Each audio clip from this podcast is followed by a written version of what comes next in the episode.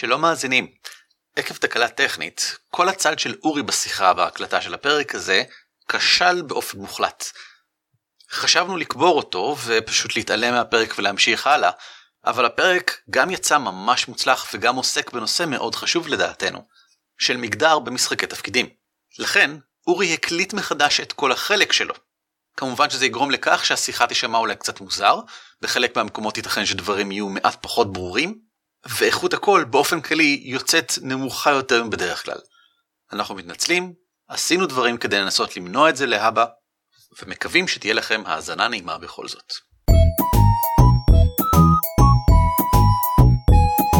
על כתפי גמדים. פודקאסט ישראלי על משחקי תפקידים.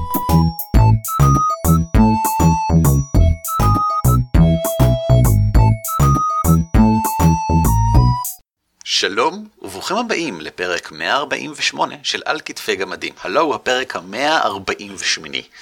שמי הוא ערן אבירם. נעים מאוד, אני אורי ליפשיץ. והפעם אנחנו הבאנו אורח על מנת לדון בנושא מאוד טעון, מאוד גדול, אבל מאוד מעניין, והאורח הזה ביקש להתארח כאשר נדון בנושא הזה, ולכן כבר כמה חודשים שאנחנו מנסים לארגן וליצור את זה ועכשיו הצלחנו. אנחנו נדון במגדר במשחקי תפקידים, והבאנו את יואב אדליסט. הצג את עצמך. היי, אני יואב, כרגע הצגת אותי, למה אני צריך לעשות את זה גם? מי אתה, במה אתה מפורסם, למה אתה חשוב, מה אתה עושה בחייך כרגע, ומה הופך אותך למרואיין ראוי בנושא הזה. אני יכול להתחיל, אני יכול להתחיל, אני יכול להתחיל. לך על זה? יואב הוא הבן אדם הראשון והיחידי שנתקלתי בו, עד היום, ששיחק דמות שלא מהמגדר שלו, בצורה משכנעת ולאורך זמן. אה, אז קודם כל תודה רבה ואני שמח שהדמות שלי שהקליפה אותך למוות בזמנו אה, גם הייתה נשית ועדינה לדעתך. אה, אני יואב, אני עורך דין, הומו ומלכת דרג לאו דווקא בסדר הזה. אני עושה תואר שני, פילוסופיה של המשפט. חשבתי בימים האחרונים מה הופך אותי לראוי לדבר על הנושא הזה האמת כי קצת קצת מציק לי שלא הבאנו אישה לדבר על זה כי בכל זאת יש להם איזשהו אינפוט מעניין על מגדר או לפחות הרוב המכריע של החוקרות המעניינות במגדר הם נשים והגעתי למסקנה שאני גם אדם שאתם מכירים שהוא עם הכי הרבה רקע משחקי ורקע מגדרי במקביל. בדיוק. אז בגדול פרוטקציה זו, זו, זו התשובה למה מה הופך אותי מתאים אה, יותר מהאנשים לגמרי. בפעם הראשונה שהתארחת, בפעם הראשונה שהתארחת אצלנו, שזה היה בפרק 9, אמ, דיברנו אז על נפוטיזם. אמרנו שהבאנו אותך בגלל נפוטיזם, ואז אחר כך תוקנו והסתבר שזה בכלל לא נפוטיזם. אז הפעם זה כן פרוטקציה. אכן, בדיוק כמו שאמרת, אתה אולי לא הסמכות הגדולה ביקום במגדר, אבל אתה הסמכות הטובה ביותר שאנחנו מכירים, קרובה אלינו, נוח לנו לדבר איתה, אתה מבין את התחום, התחום הזה חשוב לך ואתה עוסק בו, ואתה גם גמר מלידה. אה, למי שלא מכיר, אני חושב שיואב אדליסט הוא אחד השחקנים הטובים ביותר שיכולים להיות לכם בקבוצה. כיף גדול שהוא שם. תודה רבה.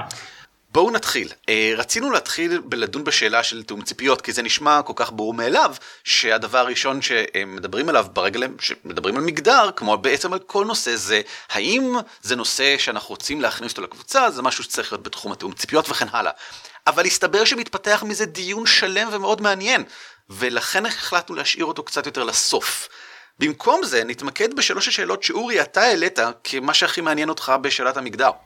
כן, אני משחק המון שנים, משחקתי עם המון שחקנים, ותמיד כשהיה את הפער המגדרי בין שחקן לדמות, אפילו אם מדובר במנחה שמשחק דמות בלא שחקן, או מנחה שמשחקת באותו רגע דמות של זכר, נורא נורא קשה להתגבר על הפער הזה. כל הפעמים שדברים כאלה עבדו, זה אף פעם לא יחזיק מעמד לאורך זמן. ואני בא להגיד אפילו בשם עצמי שלי זה מאוד קשה. היה לי נורא קשה להחזיק דמות שהיא שונה מהמגדר שלי לאורך זמן. ורציתי לשאול את יואב, קודם כל, האם יש לך טיפים או הצעות איך לשחק דברים כאלה? ואיך להתגבר על ההפרדה המגדרית הזאת? לפני שנתחיל בזה אני רוצה להגיד משהו על נקודת המבט שלי. אה, אני שחקן שלא כל כך מעניינת אותי השאלה הזאת. אני, כשאני בא לשחק גמד ברברי, אני שואל את עצמי בגדול איזה מהמאפיינים של הדמות חשובים לי ואיזה אני רוצה להבליט. אה, ולמשל גמד הברברי לאו דווקא יהיה מאוד גמדי או מאוד ברברי תלוי במה מעניין אותי ואם זה גמדת שוב אז היא לאו דווקא תהיה מאוד גמדת. ולי לא כל כך חשוב שזה יהיה אמין או משכנע שאני מגלם דמות נשית דווקא בנפרד מגברית, באותו אופן שלא כל כך חשוב לי שיהיה אלף נפרד מגמד. לא תמיד, לפעמים כן, ובמקרים האלה אני הולך עם אורי. אבל כן מעניין אותי כפמיניסט, באופן כללי, כאדם, לראות ייצוג יותר נכון של נשים בתוך המשחק, וזה לא אומר שיהיו יותר דמויות שהן נשיות, ובכלל אנחנו מדברים פה על מגדר, אז כבר אני התחייבתי רק לנשים, וזה כבר לא נכון. כל הטווח קשת הג'נדר קווירית של מה שאנחנו לא רוצים, גם ראוי שיהיה להם ייצוג יותר גדול, אבל יותר מזה, גם ייצוג יותר אמין. כי פה זה כן מעניין אותי. אני כן הייתי רוצה לדעת, אם יש דבר כזה, מה ההבדל בין דמות נשית, איך מגולמת דמות נשית בנפרד מדמות גברית, כדי לתת לה קול בתוך המשחק. לאו דווקא כדי שזה תמיד יהיה הדבר שצריך לאפיין כל דמות שהיא נשית, על מנת שהיא תהיה נשית כמו שצריך. השאלה של אורי כל כך יותר קלה מהשאלה שלך ערן, שאני חושב שאני עדיף להתייחס אליה. כלומר, אתה ממשיך את הקו התיק היומין של לגמדים להתעלם מערן. כן. אז אני הייתי רוצה להתחיל אה, לגבי מה שאורי שאל. אורי שאל בעצם איך ניתן לשחק דמות ממגדר אחר באופן שהוא אמין. והזכיר עוד מקודם את אה, ססיליו אילומינטה בוניפצ'ט לבירינטיה, אה, שהיא הדמות ששיחקתי, שהייתה אישה מאוד נחמדה וקצת פסיכוטית שמבעירה באש את עולבי הדת שלה. הדבר הראשון שאני חושב שאנחנו צריכים להתחיל בו זה בעצם מה זה מגדר, כן, מה זה אומר אישה משכנעת, מה זה אומר גבר משכנע. אה, למשל אני בחיי היומיום לא תמיד משחק גבר משכנע. אה, אם הייתי אומר לכם שאני רוצה לשחק גבר סטריאוטיפי, ועל כן אני הולך, הדמות שלי הולכת ללבוש טייץ, נעלי עקב, מכנסי דפוק אותי נפוחים ופאת תלתלים עצומה. מה הייתם אומרים? אני הולך להצליח לשחק גבר סטריאוטיפי או לא? זה בהכרח לא, כי הסטריאוטיפ זה מה שהחברה תופסת כ, זאת אומרת, זה, החברה לא תופסת גבר כמו שתיארת. אוקיי, okay, ואם הייתי אומר לכם שזה הולך להיות לפני כמה מאות שנים בחצר מלוכה באנגליה או בצרפת, התשובה הייתה בהחלט כן, כי כן. זה מה שגברים לבשו. חייב להיות אפילו. ולנוכח כך אני חושב, עכשיו אני יכול לתת עוד כל מיני דוגמאות כאלה, כן, אם אני אומר לכם שאני רוצה לשחק אמ, אישה סטריאוטיפית מהמעמד הגבוה ועל כן אני הולך להבין בכספים ולנהל את כספי המשפחה, תגידו לי כן או לא? יש את הבעיה שאני קצת למדתי אנתרופולוגיה וסוציולוגיה ולכן אני יודע שזה כן התפקיד הקלאסי של נשים בחברות אה, קדם מודרניות. גם קדם מודרניות וגם ביפן הפאודלית נשים ניהלו את נכסי המשפחה והגברים הלכו להילחם ולעשות דברים אחרים אבל אף אחד לא היה מטופש מספיק לתת לגבר לנהל כסף כאילו בחייכם. כן. עד, כן. עד היום אגב אני חושב שזה. אמ, זה תלוי מאוד בגבר או באישה אבל בגדול מה שאני מנסה להגיד כאן זה האמירה גבר זה X או אישה זה Y היא אמירה שאם היא לא מסויגת בתרבות הספציפית הזאת היא לא נכונה. אין שום דבר אינהרנטי as far as we know אה, שהוא גברי או נשי. כל מה שיש לנו זה הבניות חברתיות. רגע, עכשיו כאן יש נקודה חשובה שהרבה מאזינים אני מניח יגידו, רגע, אבל מה לגבי אברי מין? האם זה לא גברי או נשי? קודם כל אברי מין זה זכרי או נקבי, ועל זה החברה שלנו בונה תפקידים חברתיים. העובדה שיש לי אינסטלציה כזו או אחרת לא אומרת שאני יותר טוב במתמטיקה או במדע או בנהיגה. תיקחו לדוגמה את מארי קירי או אימי נטר שגם בתקופה שאסרו על נשים ללמוד מדע קידמו את המדע יותר מכל הגברים בדור שלהם בערך. אבל זה גם יותר מזה, זה גם לא אומר משהו לגבי עקבים. זאת אומרת, זה שיש לך אה, אינסטלציה כזאת או אחרת, לא מחייב בפני עצמו אינהרנטית, אלא שוב פעם מחזיר אותנו לחברה. החברה אומרת, אינסטלציה X, כן עקבים, אינסטלציה Y, לא עקבים. אבל אין פה שום דבר מעבר לכך אינהרנטית. אבל אני חושב שההבדלה שעשית, שהיא באמת קריטית ואני חושב שיעור מבוא בכל שיעור מגדר אי פעם מבוא לוואטאבר, זה על ההבדל שבין מין לבין מגדר. ועל החשיבות העצומה כשדנים בסטריאוטיפים לגבי לדעת להבדיל בין הדברים האלה כאן. אני בטוח שיש מישהו איפשהו, שרברב שמקשיב כרגע לתוכנית שלנו ונעלב מאוד מהשימוש שלנו במונח אינסטלציה. רגע ערן, באשר למה שאורי אמר, כן, סביר להניח, אה, אבל החיים קשים. אה, באשר למה שערן אמר, רגע, עוד לא הלכתי הביתה, התשובה שלי לאורי עוד לא נגמרה. ברור, ברור. מהרגע שאנחנו יודעים את זה, בואו נשים את זה בצד, ונסתכל לרגע על עולמות מערכה. בוא נסתכל על הפורגוטן רלמס, בוא נסתכל על אברון, בוא נסתכל על גולריון, בוא נסתכל על שדורן. על שדורן אולי טיפה פחות, אבל על שלושת הראשונים, או על כל עולם הערכה D&D שאתם יכולים לחשוב עליו. פנטסטי קלאסי. מה ההבדלים המגדריים התרבותיים בין גברים לנשים? מה נשים לא יכולות להיות למשל? נשים לא יכולות להיות קוסמות? יש לנו חוקים כאלה? לא. כהנות? לוחמות? מה ההבדל התרבותי בין נשים לגברים בעולמות האלה? והתשובה היא אין. לכאורה מדובר על אוטופיה מגדרית, נשים כן. וגברים מחוברתים באותה הצורה. אז אין נשים וגברים, יש זכרים ונקבות, אבל אין להם מגדרים שונים. כל מה שיש לנו זה את המגדר האחד של כולם. נכון, אני חושב שאני מסכים עם זה. בגולריון לדעתי זה מאוד בולט. אה, מאז שהתחילו בפאת'פיינדר להציג, הם היו די חדשניים שהם הציגו הם, המון נשים אייקוניות. אה, דמויות נשים אייקוניות בתפקידים שלפני כן היו יחסית קלאסיים לגברים, אחר כך הם הרחיבו עוד מזה, אבל הם, הם נחשבים להם מאוד שוויוניים. אבל אני חושב שאתה אומר דבר מאוד חכם לגבי כך שהם כל כך שוויוניים, שמלבד בעצם האופן שבו מתוארים, אה, מצוירים, והפרונאון שבו מתייחסים אליהם בכתב, אין שום הבדל אמיתי בין סילה למשל, שהיא פלדינית ואדירה וזה וכן הלאה, לבין סילו, אם היה פלדין שהוא אדיר וכן הלאה.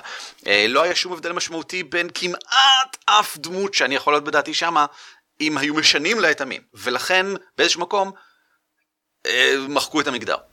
עכשיו, עדיין לא הלכנו הביתה, כי זה לא באמת אוטופיה מגדרית. אני לא קראתי את ההרפתקת אה, Curse of the Crimson Throne כי אני משחק בה, אבל יש שם קטע שמגיעים לבית זונות, והזונות הם נשים, לא גברים.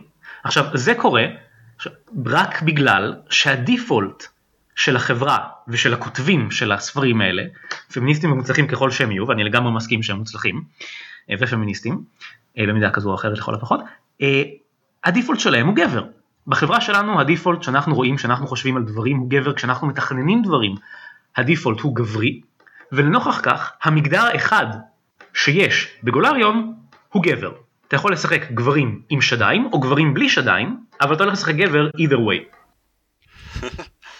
זו אמירה מעניינת. אני לא בטוח שאני מסכים עם ההצהרה הזאת. אבל בוא נמשיך, make your point, ואז אה, נגיב לזה. אולי נשאל את זה ככה, במידה ואני רוצה לשחק עם ככה אישה בגולריון, מה אני צריך לעשות? האמת שאני הייתי רוצה להתייחס למה שאורי אמר רגע. אורי, ססיליה, כן.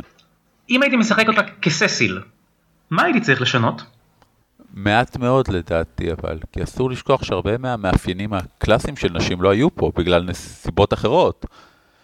בואו לא נשכח שלא מדובר על אה, בת אנוש רגילה, אלא על דמות בת על מוות שנשמתה מתגלגלת בין בן אדם לבן אדם במשך אלפי שנים, והיא דמות שהרבה מאוד מהמאפיינים שלה הם דתיים ומשחקיים, ובעיות אמונה כמוטיבים מרכזיים, ולאו דווקא היחס שלה כדמות נשית. הנקודה המעניינת, בשום שלב לא הייתה הדמות הזאת כאישה.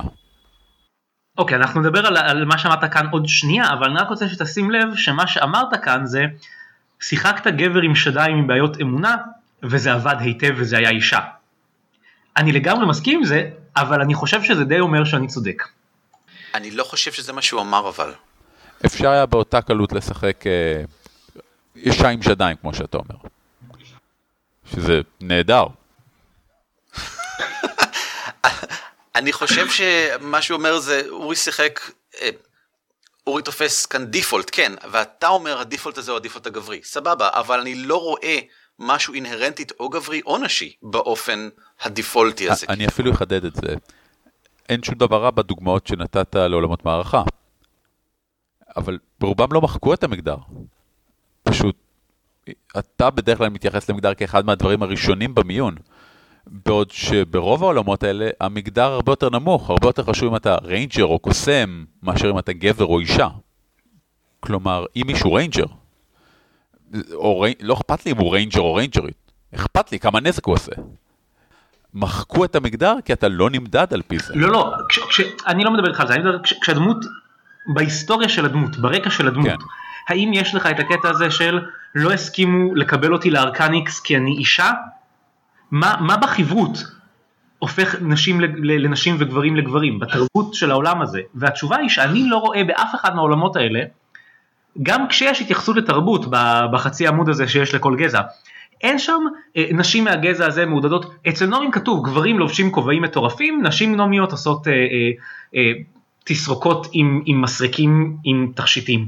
אוקיי, זה החברות שלכם, זה, זה ההבדל המהותי בין נשים לגברים. בחברה שלנו נשים זה ורוד, גברים זה כחול, אה, נשים זה למטבח, גברים זה לטיס, נשים לא מבינות בנהיגה, גברים הם מכונאים, גברים הם במתמטיקה, נשים הם בסוציולוגיה, בפסיכולוגיה, גברים הם רופאים, נשים הם אחיות. מהרגע שתינוק נולד בחברה שלנו, מסבירים לו מה ההבדלים בין נשים לגברים. ושם... נותנים לו כובע גבוה. ושם לא, לא, כאילו, אני לא רואה את זה. אז מגדר, ההתייחסות ה... של ה...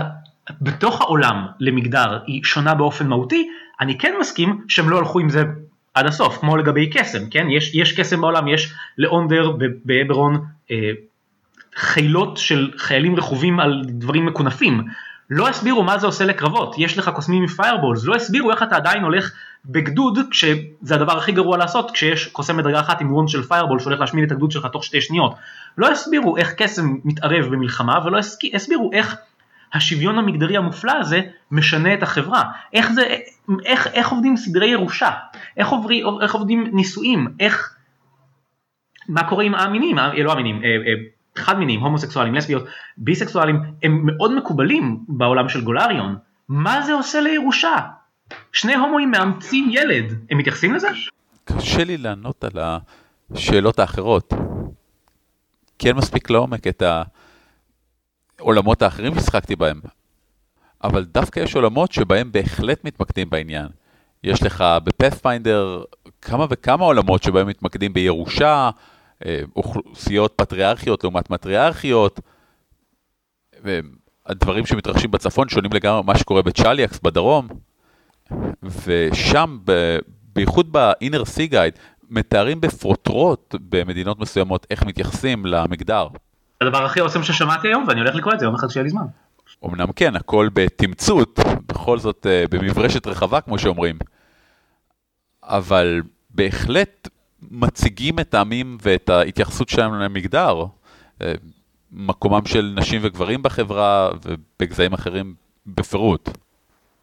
השאלה שלי היא כזאת, אם ככה נשמע לי שמה שאתה אומר בסופו של דבר הוא על מנת להרגיש תחושה של הבדל בין נשים לגברים במשחק שלכם, בין המגדרים אני מתכוון, חשוב כן. שהתרבות תיתן חברות מסוים לכל מגדר נפרד, לא חשוב איזה, מהו, כל עוד הוא נפרד, וחשוב שזה יבוא לידי ביטוי בדמות שלכם ובחייה. זאת אומרת, התרבות שבה אני חי כרגע נגיד היא תרבות של מלאכים ונשים מקבלות מקום של חשיבות כי משום מה בוא נגיד רק נשים נחשבות לזמרות רוח אז רק הן יכולות להניע את הספינות כמו שצריך אולי זה טבעי בעולם כך עובד הקסם רק נשים אולי זה פשוט עניין של רק נשים לומדות את זה כי זה הם, קצת כמו רק גברים לומדים אה, עסקים אה, אז רק גברים הם עסקנים.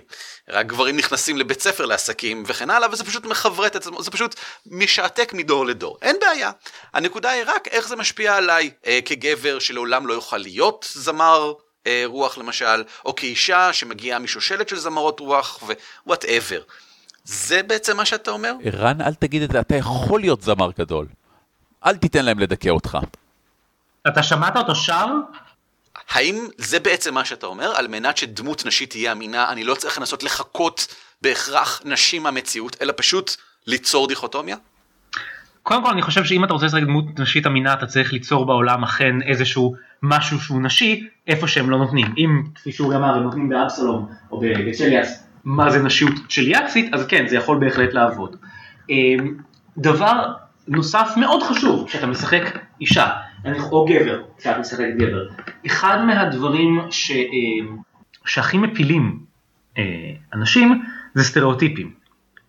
אנשים משחקים סטריאוטיפים מאוד מוקצנים של נשיות בחברה שלנו או גבריות בחברה שלנו, אה, כי חשוב להם שידעו שהם משחקים אישה או גבר, וסטריאוטיפים מוקצנים זה לא אמין. אז זה דבר שמאוד כדאי להימנע ממנו. תשמע, זה מאוד טריקי, לשחק סטריאוטיפ מוקצן זה קצת א' ב' של משחק התפקידים. אני משחק גמד ברברי, אני אהיה מאוד ברברי, אר, כי זה קל, אני לא צריך להתאמץ להיכנס לדמות, ברור לי איך ברברי יחשוב, ברור לי מה הסטנדרטים של ברבריות, אז להיות סטנד... אתה אומר, כמובן עדיף להימנע מסטריאוטיפים, אבל זה נכון גם לגבי הברברי. אידיאלית, כדי לשחק דמות של ברברי אמין, עדיף להימנע מסטריאוטיפ של ברברי. וללמוד על זה יותר, ולהבין יותר על ברבריות, וחשיבה שבטית, ודברים שכאלה. אני רק רוצה להגיד שלפני שבועיים, שלושה, העברתי הרצאה בכנס דורות על הנושא של יצירת אה, עולם דמויות עלילה, ואחד מהטריקים, תרגילים שאני נותן שם, זה תרגיל שנקרא אה, תבנית שבורה. זה תרגיל אימפרוב, כתיבה, שמה שעושים בתרגיל הזה זה לוקחים איזשהו, אחד מהמאפיינים הבסיסיים של סטריאוטיפ כלשהו, למשל, גמד ברברי. אז כשאנחנו חושבים על גמד ברברי, לכולנו יש את התמונה בראש. הוא שמנמן, יש לו שכבות של שריון, גם, זקן גדול. עכשיו, לא משנה שזה הגמד של ערן או כל גמד אחר. מה שקורה, זה אנחנו לוקחים פרט אחד מתוך האלמנטים האלה. אמ, הצעקות וההתרגשות והמרדף אחרי זהב. באמת, את האחד הזה, ואנחנו שוברים אותו. לחלוטין. אין, אין התלהבות מזהב. הגמד הברברי שלי מחפש תענוגות חיים, אה, אוכל טוב, שתייה טובה, בגדים יפים. אז במקום, לא בנוסף. במקום, לא מעוניין הוא לא בזהב. לא מעוניין בזהב, הוא מעוניין בהנאות, הוא מעוניין בתענוגות עצמם, הוא רוצה דברים באיכות גבוהה וברמה גבוהה. מה הדבר הבא שאנחנו עושים? אנחנו מצדיקים בדיעבד את הדבר הזה. למה לא מעניין אותו זהב? הוא מגיע ממשפחה מאוד עשירה, הוא אף פעם לא היה צריך את הכסף, אבל הוא כן רגיל לתענוגות מאוד רציניים, הוא מאוד רגיל תמיד להיות לבוש כמו שצריך, ותמיד שהאוכל, גם בוקר, גם צהריים וגם ערב, הוא ברמה נהדרת. אבל זה תמיד פשוט הגיע לשם. הוא לא היה צריך זהב בשביל זה. והנה, כבר הפכנו את הדמות הזאת להרבה הרבה יותר מעניינת. הנה, גמד שהוא לא מתעניין בזהב, ושיש לו איזשהו רקע משפחתי פה. תביא לי בירה, שמישהו אחר ישלם על זה. הגמד הזה הוא כבר גמד אחר לגמרי. הרעיון הזה של לשבור איזושהי תבנית ולהצדיק את השינוי הזה, מייצר סיפור בהכרח שהופך את הדמות למעניינת. ו- ואני מנסה לחשוב איך לאחד את זה, מה שיואב אמר בהקשר הזה, של מגדר. אני חושב שיש כאן את הבעיה שברגע שאתה לוקח סטריאוטיפ אה, מהעולם שלנו, אמיתי, קיים, גבר או אישה, כמו שהם תופסים סטריאוטיפים, אתה כבר לא רק עושה הצהרה משחקית מעניינת אם אתה שובר את זה, אתה בעצם עובדה שאתה בכלל עושה את כל זה, אתה עושה איזושהי הצהרה מסביב לשולחן. אמ, אתה אוטומטית סקסיסט. אתה סקסיסט למטרות אולי בידור, אבל אני לא בטוח שזה מה שתפיק מזה בסופו של דבר. אני מודה לערן. הסטריאוטיפים שיש לגבי נשיות ולגבי גבריות הם בעייתיים מהרבה מאוד בחינות, ולהתבסס עליהם אה, הוא בעייתי, אה, ראשית כל יכול לפגוע באנשים אחרים מסביב לשולחן, אה, בעיקר אם יש שם אה, נשים או גברים פמיניסטים, אבל לא רק. לחלוטין, כל הפואנטה פה היא ש... שדווקא להתאים את זה, למשל, אם אני אשחק גבר סטריאוטיפי שהולך ומרביץ לדברים, שכל מה שמעניין אותי זה... אין לי רגשות. כן. אני מבין מה אתה אומר, אני, אני חושב שזה עשוי להיות מורכב, אני, אני, הדרך שערן הציע שהיא לבנות מגדר בתוך החברה הזאת ואז לשחק לפיו, היא אומנם הרבה יותר עבודה, אבל היא גם מעשירה מאוד את העולם, היא גם פותרת את בעיית האוטופיה המגדרית המדומה, אה, לפחות באיזושהי מידה, והיא גם אה, נותנת לנו משהו מוצלח לעבוד איתו, שהופך את הדמות שלנו לשונה מ... כן, אני דרואידית שעושה דברים של רוח. לא, אני זמרת רוח מווריסיה וואטאבר. אה, יותם יהרוג אותי, וריסיה זה לא מקום. כבר לא, כן. אפשר לעשות את התהליך הזה, להגיד, אוקיי, מסתבר שכל הגמדים בעולם המשחק הם עשירים ככורח, כי יש להם המון זהב. ולאף אחד מהם אין הערכה לזהב. כי הם כן. יודעים שכל שאר האנשים מתים על זהב, והם מנצלים את זה, אבל בשביל גמדים ככלל, הגמדים בעולם שלנו לא מתעניינים בזהב, כי יש להם המון. זה כן. אחלה, זה מעניין. אה, אני מסכים איתך. אני, אני רוצה לומר שהשיטה שאמרת היא מגניבה נורא בעיניי ואני הולך לקחת אותה, כן? זה, זה בלי קשר. אני פשוט לא בטוח שלעשות עם סטריאוטיפים מהעולם שלנו, זה, זה הדבר הנכון. אני אתן דוגמה מעניינת לגבי גמדים ומגדר, מהעולם של טרי פראצ'ט, שבו הוא מאוד אוהב לעסוק בנושאים חברתיים מודרניים מימינו, ובין היתר בשחרור נשי ובזהות מגדרית, אה, עם הגזע הגמדי שהוא כולו גמד, אין גמדת, יש רק גמד. והם פונים אחד לשני רק בתור הוא, ולכולם יש זקן, וכולם נראים אותו דבר. ובין היתר בגלל שהם לובשים שכבות על שכבות של שריון, שכבות על שכבות, ועם כל הזקן והכל, כולם נראים כמו גמד. והגמד הדיפולטי הוא גבר, הוא נתפס כבהכרח אה, היא, זאת אומרת, הוא. הקטע הזה בין אנגלית לעברית עם היא והוא מאוד מבלבל. נדבר על זה בסוף. יש לי כמה סוגיות להעלות בהקשר הזה. בסדר גמור. ועם הזמן, אה, במהלך הספרים, ישנה שחרור של הפמיניזם הגמדי, ונשים גמדיות מתחילות לצאת. ומה זה אומר לצאת? הן מתחילות, דבר ראשון, להזדהות בכלל כנשים, שזה משהו שהוא טאבו בחברה, וכבר יש כאן אינטראקציה מאוד מעניינת בין הגמדות שנמצאות, נגיד, בעיר הקוסמופוליטית הגדולה, לבין כל המשפחות שלהם והחברים שלהם בבית, שמבחינתם... זה ממש לא לעניין, זה ממש איום ונורא אפילו פשוט להגיד גמדת, שלא לדבר על להתחיל אמ, לאמץ מנהגים מהתרבות האנושית של המגדר הנשי האנושי, כמו איפור, או אתה יודע, לטפח את הזקן שלך. דברים שנתפסים כלא יאמנו ואסורים לחלוטין, כי כולם צריכים להיות גמדים ואותו דבר. שאותו דבר זה גבר. ויש שם המון דברים מעניינים, בין היתר למשל, פרצ'ט מדבר על מנהגי החיזור של הגמדים, שחלק מאוד גדול ממנהג החיזור זה לנסות להבין מהו המין של הגמד השני, מבלי בשום אופן להעליב או לפגוע.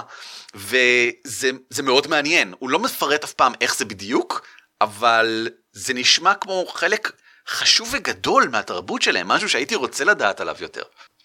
אני לגמרי מסכים. באופן כללי אני ממליץ לקרוא פרטט כי הוא מוצלח. אני ממליץ גם לשמוע את עידן זיירמן, שכל פעם קורא את ספרי עולם הדיסק ומפרסם את זה בפייסבוק באלבום, וכל פעם גורם לי לרצות מחדש לשמוע את ה... לקרוא את הספר. ואני אמליץ על הפרק שעשינו על עולם הדיסק עם עידן זיירמן, ובו דיברנו על כל הדברים האלה, וקישורים לזה יהיה בהערות של הפרק. בואו נמשיך.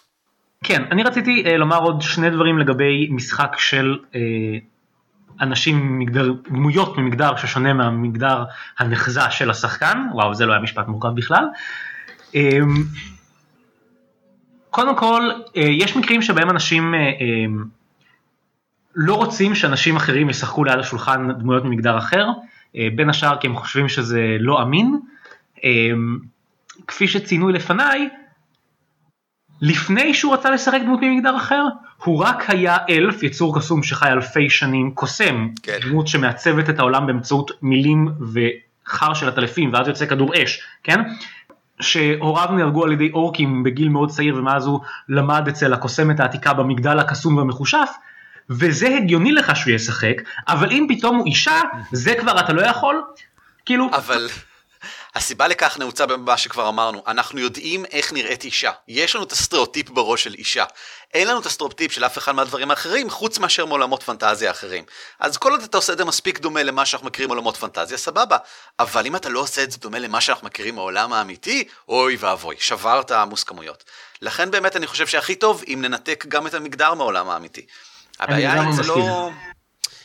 יש בזה אמירה בעייתית, כפמיניסט, קשה לי להגיד מגדר, שזה משהו שהוא חשוב ומעניין ומהותי בעולמנו שלנו, כשאני מגיע לעולם פנטזיה, אני רוצה להתעלם ממנו לחלוטין ולהמציא אותו מחדש באופן מנותק לגמרי.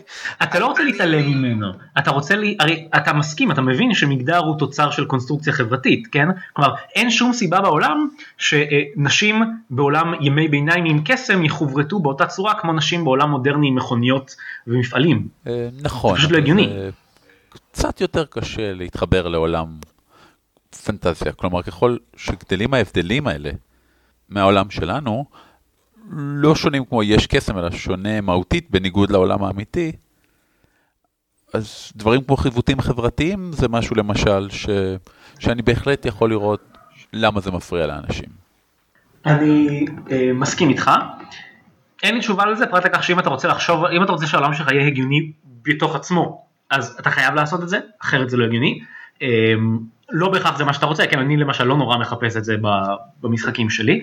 אה, לגבי הטיעון הזה אה, שרן העלה שזה באמת שונה ואנחנו מכירים, אה, הטיעון הוא גם הרבה פעמים מגיע הפוך, אתה לא מכיר מה זה אומר להיות אישה ועל כן אתה לא יכול לשחק אישה ולהפך, כן. אני חושב שזה טיעון שהוא מאוד חשוב כפמיניסט אה, לשני הכיוונים, כלומר פמיניסטים מכירים בכך שחוויית החיים של נשים שונה מאוד מחוויית החיים של גברים, ושנשים מכירות את חוויית החיים הגברית יותר טוב משגברים מכירים את חוויית החיים הנשית, פשוט כי כשאנחנו רואים סדרות טלוויזיה, סרטים, אה, אה, פרסומות אפילו, זה הכל מנקודת מבט גברית, או כמעט הכל, אנחנו רואים איך גברים רואים את העולם, ואנחנו מעט מאוד אם בכלל רואים איך נשים רואות את העולם, ועל כן יותר קל לנשים לשחק גברים מאשר להפך, זה אגב, אה, ממה שראיתי עד כה זה אכן עובד.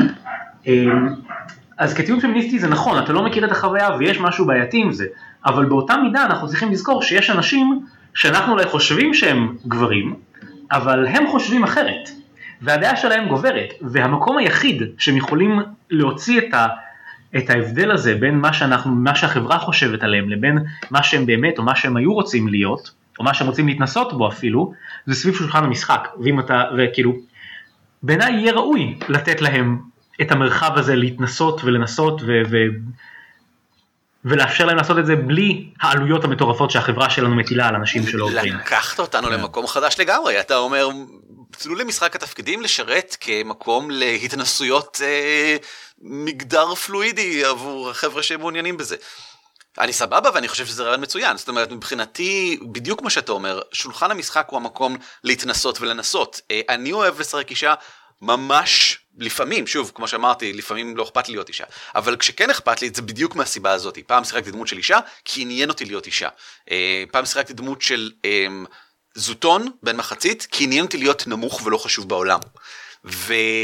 ואני מסכים לגמרי שזה יכול להיות ממש אחלה לחבורקים. לא, אבל אני כן אעשה את ההקבלה ל... אה, לנושא הדמויות המרושעות, שמדברים עליו הרבה. אה.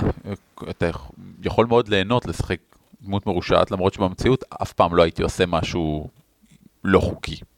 כן, יש לי יש עוד כמה דברים להגיד, אני רוצה, אה, קודם כל, אה, אה, אמרתי דברים על זה שנקודת המבט של כותבי המשחקים היא זאת של גבר, סיסג'נדר, הייתי רוצה לתת לזה שתי דוגמאות קטנות. יואב, אני אעצור אותך רגע, כדי להסביר למאזיננו שסיסג'נדר זה כאשר אדם מתנהג באופן שמצופה ממנו מבחינה מגדרית. למשל, גבר שמתנהג כמו גבר, או אישה שמתנהגת כמו אישה. אני אחזק את דבריו של אורי, זכר שמתנהג כמו גבר ונקבה שמתנהגת כמו אישה. עמק של השפה הזאת. רוצה לדבר קצת יותר בסוף על משהו שכונה בסרט הרואה האחרון המגדריות העיקשת של השפה העברית. כן, נדבר על זה ללא ספק. אז ב-D&D 4 הציגו אה, שיטה בעלת בעיות רבות בפני עצמה, הציגו אה, גזע חדש בשם דמי דרקון. אה, נכון? ככה הם תורגמו לעברית ערן? נכון. והם זוחלים שמטילים ביצים, ולנוכח העובדה הזאת לנשים כמובן יש ידיים. כי לכל הזוחלים. למה?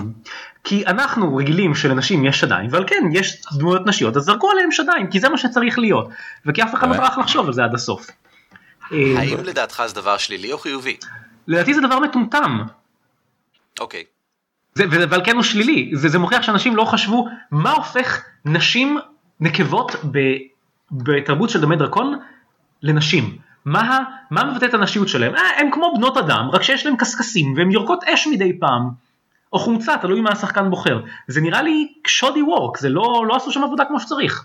אני חושב שזה באמת הדרך הפשוטה לעשות, לא להימנע, אבל אה, פשוט לדלג על מה שאמרנו מקודם, ליצור הבדל אה, חברותי תרבותי בין שני המינים, על ידי כך שעושים הבדל פיזי בין שני המינים, אה, שברור ומיידי לנו כבני אדם יונקים.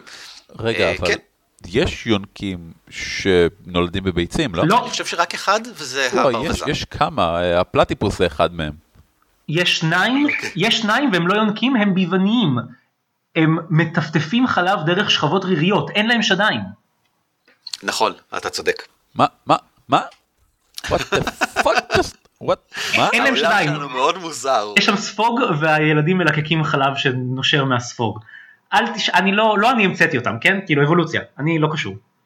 הדוגמה השנייה שהייתי רוצה לדבר עליה, לגבי אה, אה, איך, איך שיטות משחק בנויות ממבט אה, הטרוסקסואלי סיסג'נדרי, זה שדורן, או מרוץ צללים בעברית. למי שלא מכיר, מרוץ צללים היא שיטה אה, סייבר פאנקית, אה, קודרת, דיסטופית, בעולם שבו תאגידי ענק בגדול השתלטו על העולם, אה, כולם קונים כל הזמן דברים ועדיין חיים בעוני מחפיר, אלא אם יש להם עבודה ממש טובה, איזה מזל.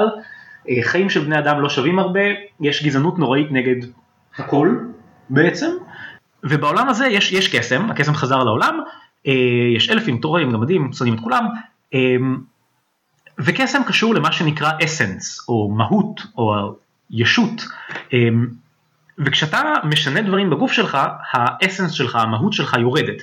למשל, אם אתה כורת יד כדי לשים יד ביונית שיורה שוטגן וגם מפצפצת גולגולות, המהות שלך יורדת. אם אתה מחליף יותר מהגוף שלך, יותר מהמהות שלך יורדת.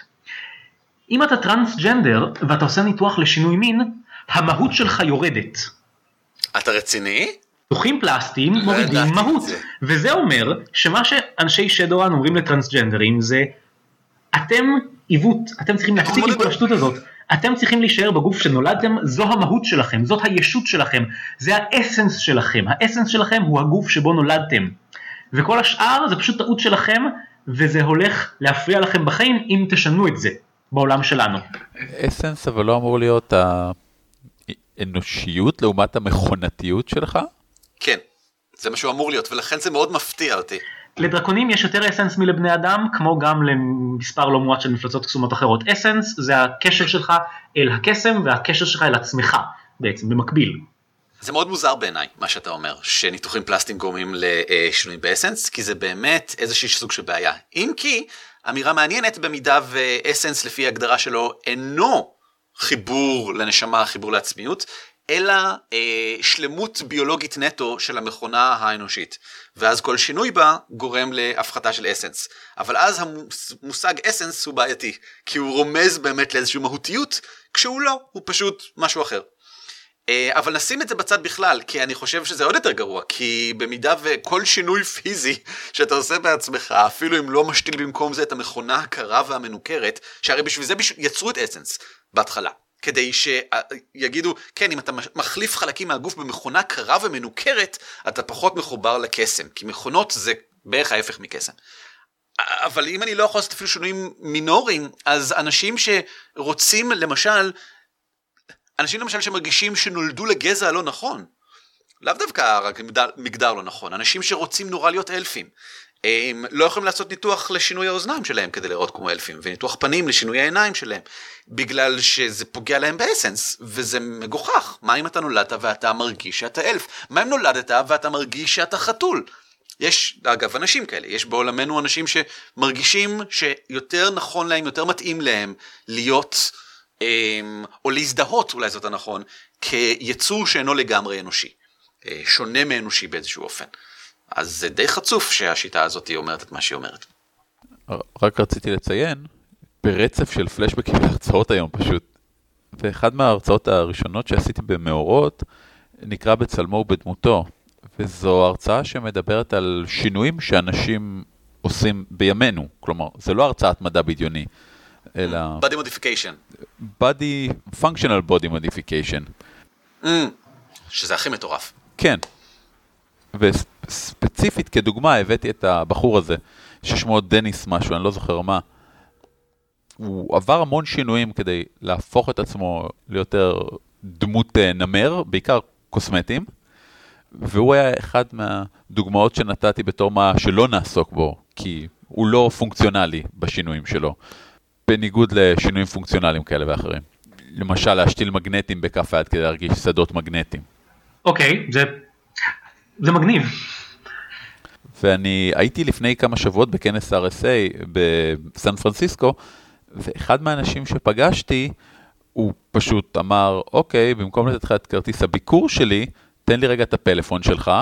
הוא מחזיק את הפלאפון שלי, ופוף, הנה פרטי ה contact שלי. ובלי שהוא ייגע באחד מהכפתורים על הטלפון, והופיעו על הטלפון פרטי הקשר שלו. יש לו כאילו בכף היד הוא השתיל אה, NFC כן, כזה? ממש כך. NFC. NFC, Communication. אמ, שזה צ'יפ קטן שהוא השתיל בגב היד שלו, וכשהוא מתקרב לפלאפון, פשוט הפלאפון קורא את מה שכתוב על הצ'יפ, שזה פרטי ה contact שלו, ואוטומטית, בגלל שרוב האנשים לא מכבים את ה-NFC בטלפון שלהם, פשוט uh, ככה, מופיע. וואו. כן. awesome. נתתי עכשיו דוגמאות לאיך כאילו דברים לא קורים כמו שצריך בבנייה של משחקי תפקידים אז אני רוצה לתת כמה דוגמאות בעד כדי שאני לא אצא רק שלילי. אמ, זה מעולה. והרשה לי לברך אותך על המהלך הזה. באברון, שהוא עולם שאני מאוד מאוד אוהב, יש uh, שני גזעים שהם playable races לשחקנים, שכל עניין המגדר שם הוא קצת לא ברור, יש uh, מחושלי מלחמה, שזה רובוטים שמרביצים לדברים בגדול, uh, הם יכולים לעשות הרבה יותר מזה עכשיו, אחרי השחרור, uh, והם רובוטים, אז מגדר לא, כאילו, איך ייצרו אותם כדי ללכת למלחמה, לא בדיוק טרחו על שדי עם אינסטלציה, הם רובוטים, אין להם מגדר, אבל עכשיו הם חיים בעולם שיש לו מגדר והם צריכים להתמודד עם זה, והם לא כל כך מבינים מה רוצים מהם, עד עכשיו צעקו עליהם לכו תרביצו, עכשיו פתאום שואלים אותם מה אתה רוצה ללבוש? שריון, אוקיי, מה אתה רוצה שיהיה עליו? פרחים? אופנועים? כאילו מה? והם לא מבינים כל כך מה רוצים מהם והם צריכים להתמודד עם זה. אז חלק מהם ממשיכים להיות בלי מגדר, חלק מהם מאמצים מגדר, חלק מהם משחקים עם זה כדי להבין מה מתאים להם. אמ, באותו עולם יש גזע אחר שנקרא Changelings, אין לי מושג איך תרגמו אותם כי חליפים לא בדיוק יהיה זה, אמ, שהם צאצאים רחוקים של דופלגנגרים, הצורה הטבעית שלהם היא אפור בלי אף עם עיניים גדולות, אבל הם יכולים לשנות את הצורה שלהם לזכרים או לנקבות כרצונם. עכשיו אם changeling נקבה נמצאת בהיריון, בשלב שהיא נקבה, היא לא יכולה לשנות צורה עד שההיריון נגמר בצורה כזו או אחרת. אבל פרט לכך, הם חופשיים לעבור בין מגדרים, הם חופשיים להעביר את כל חייהם בתור בן אדם או בתור אלף או בתור halfling, כי הם יכולים לשנות צורה לכל אחד מהגזעים האלה, ובהקשר של הגזע הזה, יש הרבה מאוד מהם שבוחרים להיטמע בחברה ולהעמיד פנים שהם לא changelingים, יש שם דיונים מאוד מעניינים על ארוניזם, על האם להישאר בארון בתור changeling, לצאת מהארון בתור changeling, על מגדר, כי כשאתה יכול להיות זכר או נקבה מתי שאתה רוצה בערך, מגדר פתאום מקבל צורה מאוד אחרת, אמ, אז הם גם גזע נורא מעניין. בגולריון שהזכרנו מקודם, אז נומים, אמ, בגלל שהם כל כך capricious, הם כל כך כאוטיים, כל כך אה, אה, לא צפויים, הם לא כל כך טובים בלגדל ילדים, אז בגדול כשיש ילד נומי, הנום הכי קרוב באותו רגע הוא אדם שמספק השגחה הורית והקהילה מגדלת את הילד בגדול ביחד כי הם לא יודעים לגדל ילדים כמו שצריך. אה, הם גם גרועים מאוד במונוגמיה וזה מוצג כדבר מאוד שלילי, כן? כאילו הם לא יודעים להיות מונוגמים הגרועים האלה, דבר שבעיניי הוא קצת בעייתי כי בכל זאת בואו נסתכל גם על פוליומוריה ועל מערכות יחסים פתוחות כדבר לגיטימי. אה, אבל עדיין זה מאוד מעניין. והדוגמה האחרונה זה באיזשהו ספר של פאת'פיינדר, אה, כך נאמר לי, הוצגו ריבת'ונס, שאלה גמדים, שהם, או גמדות ליתר דיוק, שהם כולם על הרצף הטרנסי, הם כולם זכרים עם ביטויים נקביים, והם היחידים שיכולים להיות ריבת'ון, שזה סוג מיוחד של שמן שמתקשר עם רוחות מסוימות. כן, זה נכון. אמ, שההבדל, כאילו, הסתירה הרוחנית הפנימית שלהם בין המגדר למין, אה, מאפשרת להם לתקשר יותר טוב עם הרוחות שהם בעצמם באיזשהו לימבו כזה.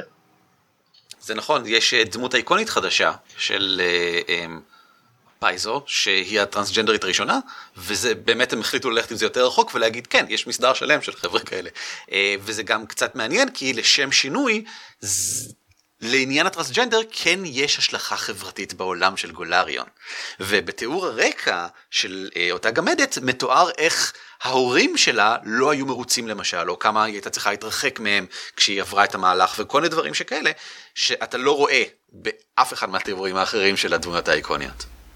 וואו, מגניב. אני אזכיר שוב ושוב שיש כמה מצבים של פאת'פיינדר שבו הוא עשה רשימה של 50 הדמויות ה-LGBTQ הראשונות שעלו לו ל... ראש, זה מדהים. זה כבר משפט כן, שוואו. יש להם, יש להם הרבה דמויות להטבקיות, זה נכון. כן. אנחנו כמובן נשים לינק בהערות הפרק. בנוסף, אני אתן קישור ל-Races of Eberron, אם אתם רוצים לקנות ולהוריד את הספר אה, שבו מתוארים הגזעים האלה, וכמו שאמרת ספציפית, ההחלטות התרבותיות שהם צריכים לעבור, אה, אז יש. טוב, יואב, תמשיך, למה אתה רוצה להמשיך? אוקיי, okay, אז שכחתי להגיד, לגבי... אה... משחק דמות ממגדר שונה.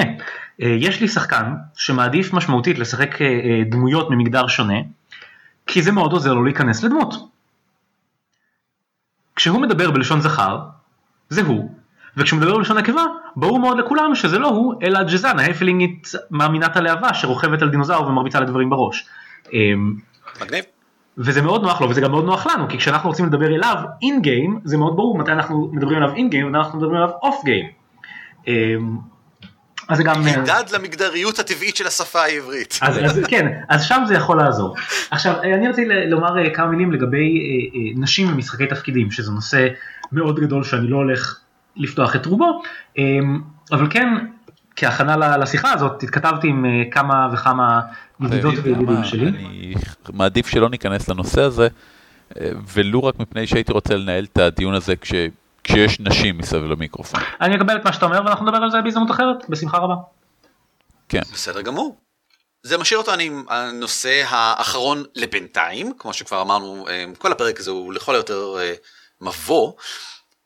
עניין תאום הציפיות. בוא נגיד שאנחנו מגיעים למשחק חדש ואנחנו רוצים אה, נגיד אני רוצה לשחק דמות של אישה והתגברנו כבר על, הקשל, על הקשיים מקודם שאמרנו אה, לא אתה לא יכול לשחק אישה באופן אמין וכן הלאה סבבה כל זה הוסדר בין השחקנים. ואתם אומרים אה כן כשמעתי פרק של הכתפי גמדים בעקבות זה קראתי ראיתי שמעתי שלחתי מייל ליואב אדליסט כן הדברים האלה מאוד עוזרים. מצוין. ו... אני אומר יופי ואני רוצה לשחק הומו. ואיזשהו שחקן אחר אומר לא, לא, לא נוח לי אה, נושאים כאלה במשחק שלי, אני לא רוצה לדון בנושאים האלה במשחק שלי. הנה מה שגרם להתפוצצות, אני חושב, בדיון בינינו לפני כן.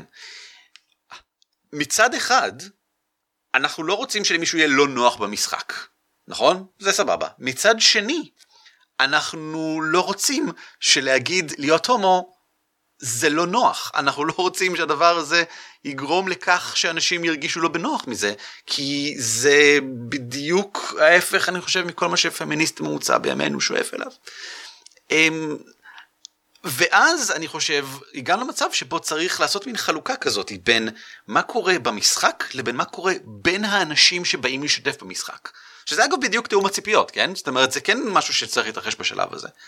אבל השאלה שלי היא כזאתי, אם מישהו אומר שלא נוח לו לשחק עם הומו במשחק, האם מתפקידי לחנך אותו? או שאני צריך באיזשהו מקום לפנות למנחה ולסכם ביחד, זהו משחק שבו יש הומואים, בדיוק כמו זהו משחק שבו יש גמדים וקסם. ואם אתה לא רוצה לשחק, אל תשחק. תראה, התשובה שאני הייתי נותן לזה היא כזאת, אם אני הייתי במשחק ואני הייתי אומר, אני משחק דמות הומו, ומישהו אומר לי לא נוח לי עם זה, אז המצב הוא כזה, או שלא יהיה לו נוח, כי לא נוח לו עם הומואים, או שלי לא נוח, יהיה לא נוח, כי אומרים לי אתה לא בסדר, הזהות שלך היא לא ראויה. מצב כזה אני בא לשם, או לפארטי למעשה, לקבוצה כולה, זה לא רק עניין של השם, ואני אומר, חברות, יש כאן שתי אופציות. או שהוא לא משחק, או שאני לא משחק, או שאחד מאיתנו, או שהוא מוותר על העמדה שלו. כי אני לא הולך לא לשחק הומו, כן. וזה מה, כאילו, ואני לא הולך שיגידו לי שזה לא בסדר, בטח לא בשעות הפנאי שלי שאני בא ליהנות עם חברים. אמ, כן. בוא, בוא נתגלגל משם. עכשיו, זה לא במאה אחוז קשור, אבל זה די קשור. באחד מהמשחקים ששיחקתי עוד כשעבדתי בטקטיקה לפני, אני לא יודע כמה זמן, אמ, אני לא שיחקתי דמות של הומו, למעשה המגדר במשחק כמו ברוב המשחקים, לא, או רוב המשחקים פנטסטיים אפיים, לא נורא בא לידי משחק, כן? הייתי גבר עם שפה מאוד גדול, אבל הייתה לנו אישה וההבדל בינינו היה באיזה כלי נשק אנחנו מרביצים לאויבים שלנו בגדול. כן, הלכנו ועשינו הרפתקאות. אמ, ובאחת מההרפתקאות הדמות של הגנב ניצלה את העובדה שהייתי משותק לכמה דקות וקשרה לי את השפם. זה לזה. זה מצחיק. ואז כשהפרטי, שאר הפרטי ראתה את זה, הם אמרו, אוקיי, אתה יודע שהוא הולך להשתחרר מזה ואז הוא הולך להרוג אותך. תפתח את השפם לפני שהוא משתחרר. אז השחקן גלגל קוף 20 של יוז רופ, כי השעם היה קצת רשע, והוציא אחד טבעי ותלש לי חצי מהשפם. אז מאז היה משמר של סביבי לרגע שאני אצא מהשיתוק, שהם יכולו לקפוץ עליי שאני לא אהרוג אותו, והם הסבירו לי שאנחנו עכשיו במורנלנד, מקום נורא ואיום שעבר שואה אטומית, ואי אפשר להרוג את הגנב כרגע כי אנחנו צריכים אותו עד שנצא מכאן. הגענו לגבול, ניצלתי את העובדה שיצאנו משם, כמעט הרגתי אותו, הוא ביקש יפה שלא, הלכנו, כבשנו מבצר בטעות, לא חשוב, סיפור נפרד. בעודי יושב במבצר, עכשיו שימו לב לא היה שם שום תיאום ציפיות לגבי שום דבר, מוטי יושב במבצר ומכין לשומרים האומללים את לוח השמירות החדש והנכון יותר שלהם כי הם בבירור לא יודעים איך לעשות את זה. השחקן של הגנב אומר הדלת שלו פתוחה, אז של הספרייה פתוחה אמרתי בטח אני צריך להיות מסוגל להשגיח על מה שקורה. מעולה אני מתגנב אל מתחת לשולחן. ואני אומר לו שם אה, מה יש כאילו מרחק מהדלת לשולחן אני יכול לראות את זה זה לא יכול לקרות. הגנב אומר, מה, מה זה לא יכול לקרות? יש skill, הוא נקרא stealth, התגנבות, אני מטיל, אני מטיל התגנבות שיטיל לראות הבחנה אם הוא רואה אותי, אני לא מבין, למה השקעתי בזה נקודות? עכשיו אומר, טוב, תגלגלו, הוא מוציא 15, אני מוציא 9, גם ככה יש לו יותר ממני, בקיצור, מתחת לשולחן אני לא רואה אותו. הוא אומר, טוב, אני פותח לו את החגורה, אמרתי, לא יכול להיות שאני לא מבחין בזה, הוא אומר, מה לא יכול להיות? יש skills, כיוס, אני משתמש בו. אוי ויי. אני מבין לאן זה הולך. מטיל הרבה יותר גבוה ממני. עכשיו, בסופו של דבר, כפי שערן מנחש, בסופו של דבר היה שם sneak מין אוראלי, וכולם היו נורא מופתעים מזה, חוץ ממנו. השם היה צריך הפסקה לשתות וויסקי, והיו שני שחקנים שהיו קצת הומופובים באותו הזמן, והם שניהם היו צריכים הפסקה. הם היו צריכים ללכת, אחד היה צריך ללכת לעשן, השני היה צריך ללכת לחשוב, לקח לנו איזה רבע שעה עד שחזרנו כולנו שוב לשבת סביב השולחן. כשהיה אנשים שזה היה בבירור לא נוח להם והם לא ראו את זה מגיע, היה אנשים שסתם לא ראו את זה מגיע והיו צריכים להבין איך לעזאזל הדמות שלהם מתנהגת עכשיו כשכאילו איך הדמות שלי מתנהגת עכשיו? קצין צבא פסיכופת שכרת ברית עם שדים ועכשיו פתאום מישהו מפתיע אותו בתור התנצלות עם מין אוראלי לא צפוי? מה קורה כאן? אז אני צריך לחשוב מה קורה עם זה, השחקן ההוא פשוט ישב רגל על רגל והיה מרוצה עד השמיים וכשכולנו חזרנו סביב השולחן לא הייתה שום בעיה כי השחקנים שזה היה לא נוח להם וקשה להם אמרו אוקיי לא ככה אני הייתי פותר את הקונפליקט בין הדמויות אבל אבל אני מוכן שזה יקרה במשחק שלי. כן כי זה לא משפיע עליי וזה לא קשור אליי באופן אינהרנטי ותכלס כאילו אם זה לא משפיע עליי לא נורא אכפת לי ואני רוצה לראות מה קורה הלאה כי זה הולך להיות מוזר. אני רק רוצה לציין משהו אחד, חשוב לי מאוד להבדיל כאן בין שני דברים, האחד זה וולגריות והשני זה אמ, ספציפית אמ, יחסים חד מיניים. לא, שני הנושאים האלה הם שונים וכל אחד מהם, לדעתי בנפרד צריך התייחסות בשולחן המשחק. כן. זאת אומרת, לא כל שולחן יקבל את עצם קיומה של הוולגריות הזאת מלכתחילה. העובדה שזה ספציפית אמ, אותו מין לאותו מין זה עניין אחר. אתה יודע משהו, אני לגמרי מסכים עם מה שאתה אומר כאן? מסכים לגמרי עם ערן. היה פה clusterfuck של חוסר תיאום ציפיות בכמה רמות שונות. קודם כל, הקטע עם, אה, היה צריך להגיד את זה מלכתחילה, שאלה של אם יש או אין הומואים במשחק שלי כל כך לא משנה, מהבחינה של, מבחינתי זה כמו, טוב להגיד, אני מעדיף שיהיו או לא יהיו גמדים או אלפים. אבל במקרה כזה, שאני מניח שלא היה איזשהו סוג של תיאום ציפיות או לגבי תוכן מיני כלשהו, לא. אז להציג את, את מה שקרה פה, שחקן אחד בעצם אמר, אוקיי, אני משנה עכשיו את ה... במובן מסוים את הז'אנר שאנחנו משחקים בו, את אופי המשחק שלנו, את הגדרות המערכות יחסים בין דמויות שחקן, אמ, ואני הולך לעשות את זה בשילוב עם הנושא הנורא בעייתי הזה של הטרדה מינית וכפייה בלי לבדוק הסכנה מראש של שחקן אחר. אני עובר על כל הגבולות ואתם תתפוצצו ותסתכלו עליי עושה את זה. בגדול, כן. אז אני רוצה לומר שעד הרגע הזה אני ראיתי את הסצנה הזאת כאחת מהסצנות המוצלחות ביותר בקמפיין הזה ועכשיו אז זוכרים שאמרתי מקודם שאני משנה את דעתי אז כן אני משנה את דעתי היא אכן סצנה נורא נורא בעייתית שהייתה יכולה להיות מאוד מאוד נוראית אלמלא כולנו היינו מתפקעים מצחוק. אמ, בדיוק, אה, זאת כן. אומרת בסופו של דבר כל מה שאנחנו אומרים עכשיו זה בהסתכלות מהצד על התיאור שלך אבל מה שקרה שם עם האנשים הספציפיים שהיו שם זה מה שחשוב כמובן. לא זה לא, אני לא זה לא. מה שחשוב זה העובדה שהיה שם פוטנציאל מטורף להיות הטרדה מינית קולוסלית לכולנו כשהוא שינה את כל המשחק באבחת היה קובייה. פוטנציאל אבל לשמחתנו במקרה שלכם זה לא הסתיים ככה. נכון. צריך להיות מודעים לכך וצריכים תמיד לחשוב על זה ולא צריך להגיע למצב הזה. אה, אני שמח שבמקרה שלכם זה לא מה שקרה בסופו של דבר. כן. אמ, אבל האמת שלא אורי לא אמר שום דבר שאני אני מסכים עם כל מה שהוא אמר. הוא אמר שם אם הנושא הנורא אתה לא בעייתי, רגיל שאני אומר משהו ואתה לא מתנגד. כי אמרת אם הנושא הנורא בעייתי ואני הייתי בטוח שאתה הולך להגיד של יחסים חד מיניים ואז המשכת לבלי ההסכמה של השחקן ואני כזה כן נכון זה באמת נורא בעייתי אני לא מבין איך לא ראיתי את זה עד עכשיו oh my god. אני חושב שהעניין של נטיות מיניות הוא נושא מאוד רגיש. איך שלא מסתכלים עליו, כי החברה מסתכלת עליו בתור נושא כל כך רגיש ומוזר ובעייתי, ו- וגם בשיא ה... בדברים הכי מקובלים. אני בתור, אתם יודעים, שיא הפריבילגיה בחברה שלנו, אה, גבר, לבן, יהודי וכו', עדיין, מין זה נושא שלא מדברים עליו. בטח ובטח אם יש איזושהי סטייה אפילו מינימלית מהנורמה החברתית. אפילו אם זה משהו, אמ, ב- לא יודע, לרצות לקיים יחסי מין עם אוזני פרפר על הראש, זה כבר לא מדברים על זה. אפילו שאוזני פרפר זה ממש מגניב כשחושבים על זה.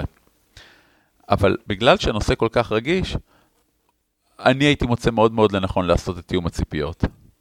אתה אומר, כשאתה יוצא, מנקוד... אתה יוצא מנקודת הנחה שכשאתה אומר, אוקיי, אני רוצה לשחק דמות של הומו, אז אתה יוצא מנקודת ההנחה שמה שהוא אומר זה שהוא לא רוצה בעצם הומואים בכלל בעולם, כי זה נושא רגיש עבורך. בעוד שיכול להיות שמה שהצד השני אומר זה, חבר'ה, אני, מה, מה קשור להומוסקסואל? ת, תן להרוג אורקים. מה, מה התוסף הגנה שלך? מה התוסף אה, ההגנה שלך? זה מה אם זה לא שמעניין. מעניין אותו, הוא לא היה אומר שזה לא מפריע לו. רגע, זה כן.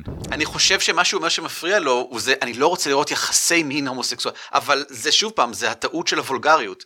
זה שאני אמרתי שאני רוצה לשחק הומו, לא אומר שאני רוצה לשחק הומו אולטרה מיני שקופץ על כולם, לא יותר מאשר שכשאני אומר שאני רוצה לשחק גבר סיסג'נדר, אז אני אולטרה מסכים מיני. לחלוטין שחשוב לעשות את התיאום ציפיות הזה, כי כן. יש אנשים, בעיניי, להגיד אני רוצה או לא רוצה הומוסקסואלים במשחק שלי, זה שקול להגיד אני רוצה מדע או פנטזיה במשחק שלי.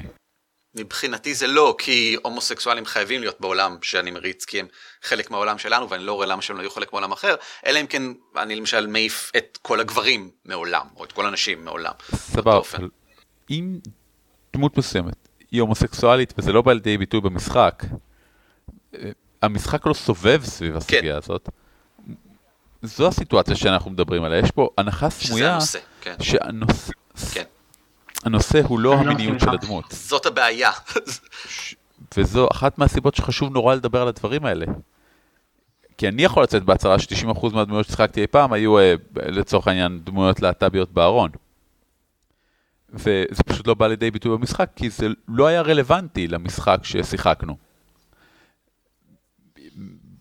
בהרבה משחקים לדמויות שלי לא היו מאפיינים שהם לא אז סטטיסטיים. אני חושב שהבעיה היא כשמניחים שכשאני אומר שאני עומד לשחק הומו, אז זה הנושא שאני רוצה לעסוק. בדיוק. זה, זה לא, זה לא הנושא.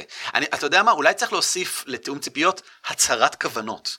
אולי אנחנו צריכים להגיד תיאום ציפיות והצהרת כוונות, שאני אני מבהיר, לא רק, אני מבהיר, כי אני לא חושב שזה אחריותו של האדם השני להבין למה הכוונה כשאני אומר אני רוצה לשחק הומו. זה נושא שהוא טעון, אני צריך להסביר לבדיוק למה אני מתכוון כשאני אומר שאני רוצה לשחק הומו. אני לא מסכים עם ערן, אני לא מסכים עם אורי אבל אני לא מסכים גם עם ערן. אמ, יפה. כשאתה אומר אורי מבחינתי האם יש הומואים בעולם זה כמו השאלה אם אנחנו משחקים מדב זה לא נכון כי אדם שאומר שלא נוח לו עם הומוסקסואליות בעולם כן ששחקן ישחק הומו גם יהיה לו לא נוח אם הם יגיעו לטירה ויש שם את הליידי של האזור ואשתה או שהם אתה יודע, מגלים שהאביר ובן זוגו שהוא גם אביר מצטרפים להם להרפתקה כי אם גם אז יהיה לו לא נוח זה לא שלא נוח לו שיש שזה עיקר הסיפור לא נוח לו שזה גם ברקע וזאת הבעיה. אני עושה את ההפרדה בין דברים שמעניינים שחקן ודברים שלא מעניינים שחקן. מבחינתי, כאורי, הקשת המגדרית רחבה זה משהו שמוסיף הרבה עומק ועניין למשחק. זה, כיף לי, זה מעניין לי, אבל לעומת זאת, אם תגיד לי עכשיו, אוקיי, הנה, אנחנו, משחק שלנו רלוונטי ועוסק סביב נושאים של כלכלה. יש מעמד איכרים ומעמד אצולת העיר ומלווים בריבים ובנק מרכזי. והמבנה של בנק מרכזי ומה היתרונות והחסרונות שלו, זה דברים שלא מעניינים אותי במשחק שלי. אין לי שום דבר נגד בנק מרכזי, אני חושב שזה דרך מצוינת לווסת uh, כלכלה, עד כמה שאני מבין את זה. אבל עדיין, זה לא מעניין אותי בעולם המשחק שלי. אני אעדיף שבעולם המשחק שלי כלכלה לא תיקח חלק מרכזי. אז רגע, האדם לא צריך להגיד, כאילו במקרה הזה האדם שמתנגד, ההיפותטי שהעלית, הוא קודם כל לא צריך להתנגד, הוא צריך להגיד הייתי שמח אם משחק לא יתעסק בזה יותר מדי, כי אני מכיר בזה שאתה שחקן גם בקמפיין וגם אתה צריך ליהנות ואותך זה כן מעניין, אז בוא אתה לחלוטין. תהנה מהדבר שלך, רק שלא יהיה עיקר המשחק. אבל זה לא מה שהוא אומר, נכון? הוא אומר לא נוח לי עם הומוסקסואליות, שזה דבר אחר. הוא לא אומר לא נוח לי עם מערכות יחסים רומנטיות, נכון? זה גם יכול להיות. אמ, נכון, זה באמת יכול להיות. גם בלי כל ההתייחסות המגדרית שלנו. אני מכיר הרבה שחקנים שיגידו, אני לא רוצה לשחק עם מערכות יחסים רומנטיות. ושוב, אין פה טוב ורע. מדובר פה בעניין של העדפה של מה מעניין אותך בעולם המשחק. אני חולק עליך, יש פה טוב ורע. בעליל יש פה טוב ורע. השאלה היא אם הוא אומר לא מעניין אותי באופן כללי מערכות יחסים רומנטיות ועל כן אם הדמות שלך, אם ההומוסקסואליות של הדמות שלך תשפיע נורא על המשחק כי היא מתאהבת בכל מיני אנשים וחצי מהקמפיין זה מערכות היחסים שלה עם, עם גברים או עם נשים, לא אכפת לי, אבל זה לא נוח לי שיש את מערכות היחסים הרומנטיות זה דבר אחד והוא לגיטימי אבל אם הוא אומר אין לי בעיה שתשחק דון ז'ואן כל עוד אתר האנשים שהוא רוצה לצאת איתם הם מהמגדר ההפוך לו וכאן יש דבר שהוא רע כי כאן הוא אומר לשחקן בקבוצה או לכל מי שיושב סביב השולחן בעצם הומוסקסואליות זה רע ואני לא רוצה את זה לידי וזה דבר שהוא לא בסדר. בוא נגיד את זה ככה זה נשמע שאם אני אומר אני רוצה לשחק הומו ומישהו אומר זה לא לטעמי אמ, זה מאוד שונה מאם אני רוצה לשחק ללא אה, מערכות יחסים רומנטיות, כי בלהיות הומו אין שום פעולה אינהרנטית שנובעת מזה, זה פשוט משהו לגביך, בעוד שמערכות יחסים זה סוג של פעולה שמבוצעת בעולם המשחק. יש סוג התרחשות שאני לא רוצה שיקרה במשחק שלי, זה סבבה. יש סוג של אנשים שאני לא רוצה במשחק שלי, זה שונה. אני לגמרי מסכים. אני מסכים. ואני חושב אבל, שנורא קל לבלבל בין השניים. נכון, הצהרת כוונות. חשוב מאוד לעשות תיאום ציפיות שכזה. אני לגמרי מסכים, אבל השאלה שעולה היא, אתה יושב בקבוצה, אתה מתחיל להריץ לקבוצה חזקה, חדשה, אמ, אחד מהם אומר, אחת מהם אומרת, אני רוצה לשחק ביסקסואלית, ואחד אחר אומר, לא, לא נוח לי עם זה. ואז אתה יושב, כי הקלטנו את הפרק הזה, ואתה מנסה לברר מה הכוונה א' בביסקסואלית והיא אומרת כן אני רוצה דמות שיהיו לה אקסים נשים וגברים ושמדי פעם אם תצטרך סטורי הוק מההיסטוריה שלי אז תוכל לבחור בין נשים לגברים בין אנשים כאילו עשיתי דברים בעבר והוא אומר תכלס נוח אין לי בעיה מאוד נוח. עם זה שיהיה לך מאהבים גברים בעברך אבל לי לא נוח עם זה שהדמות שלך היא אישה שעושה דברים עם נשים.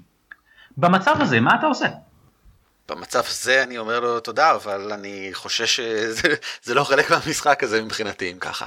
אה, ואתה מוזמן להצטרף לחבורה אחרת. זה השלב שבו אני מבחינתי כשחקן, מפסיק להיות שחקן וחוזר להיות בן אדם. זאת אומרת, זה כבר דיון מבחינתי כפמיניסט, כמישהו בעולם. אני בגדול לא נוטה להיות כל כך ישיר. אני גם לא חושב שאני נוטה להיתקל בכל כך הרבה מקרים כאלה.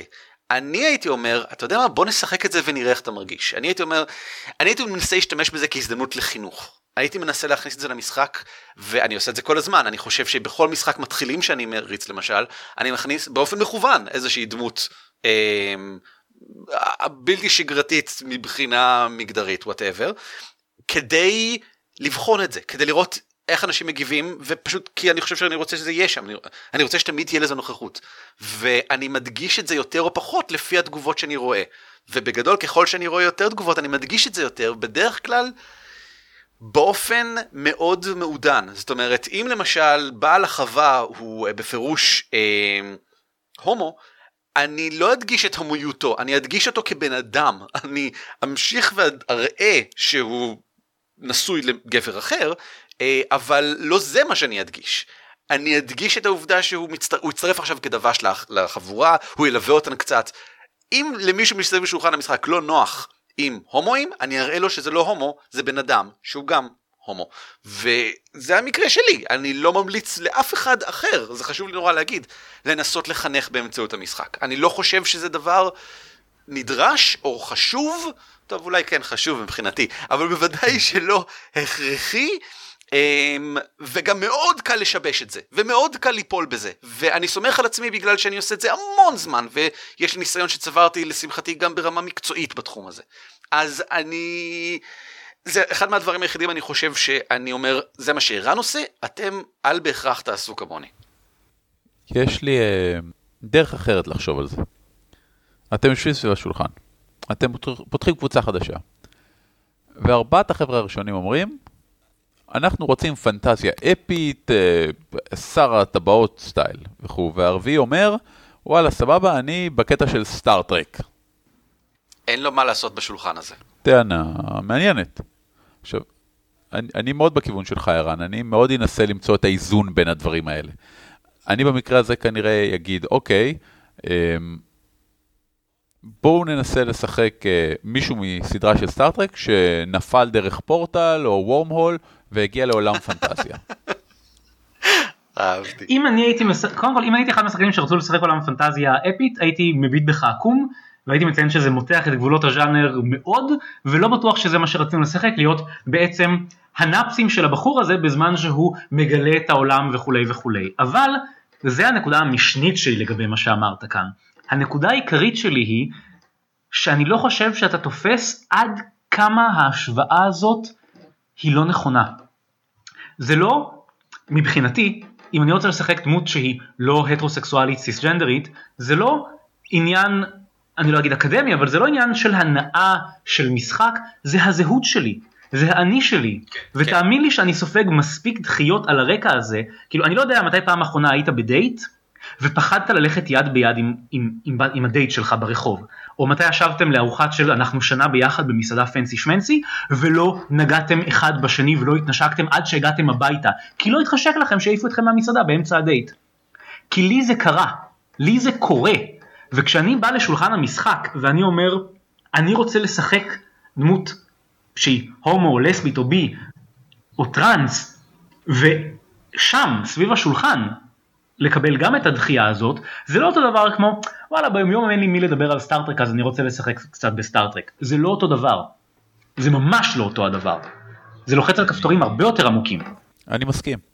זה נושא מאוד רגיש, וצריך לנהוג בו בשני זהירות. אבל איך אתה תגיב למישהו שעכשיו בא ואומר, אוקיי, אני רוצה לשחק במשחק שלי, משהו מהעולם שלי שנניח, אני אתן כדוגמה שקשה לי לעשות, למשל, אה, אה, אני נורא רוצה להרביץ לבוס שלי, ובמקום זה אני אעשה את זה בעולם המשחק. אני גם מבטא משהו מהחיים האמיתיים שלי, בתוך המשחק, באופן שמאפשר לי לעשות את זה. כן, אבל שוב פעם זה הבדל בין פעולה לבין אה, זהות. אה, להרביץ זה פעולה שמבוצעת במשחק, זה כמו להיכנס לתוך סיטואציה מינית או רומנטית. אני פשוט מנסה להדגיש את העניין של... רגע אורי, אבל אה, יש, יש עוד הבדל משמעותי באנלוגיה שלך, כי כשאתה מרביץ אתה עושה משהו למישהו אחר כמו שערן אמר, כשאתה הומו אתה לא פוגע באף אחד אחר. העובדה שאני הומו לא אמורה לפגוע בך, היא לא, היא לא פוגעת בך פיזית, היא לא פוצעת אותך, העובדה שאני הומו לא משפיעה עליך באמת חוץ מהשנאה שיש לך כלפיי, וזה השנאה שיש לך כלפי הומואים איננה, כאילו אם מישהו יגיד אני רוצה לשחק אישה לוחמת ומישהו יגיד לא נוח לי עם זה נשים צריכות להיות במטבח, גם שם אתה תקביל לאותו דבר? העובדה שלאנשים יש דעות קדומות איננה סיבה לגיטימית לפגוע באנשים אחרים. אני חושב שזה טענה לגיטימית לחלוטין ואתה צודק.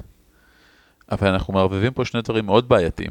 אחד, כמו שערן אמר ואני חושב שלא הדגשנו מספיק, כשאנחנו באים לשחק משחק, בתוך הסקופ של המשחק צריך להתחשב בכל השחקנים ולנסות שכולם ייהנו. לא. לפעמים.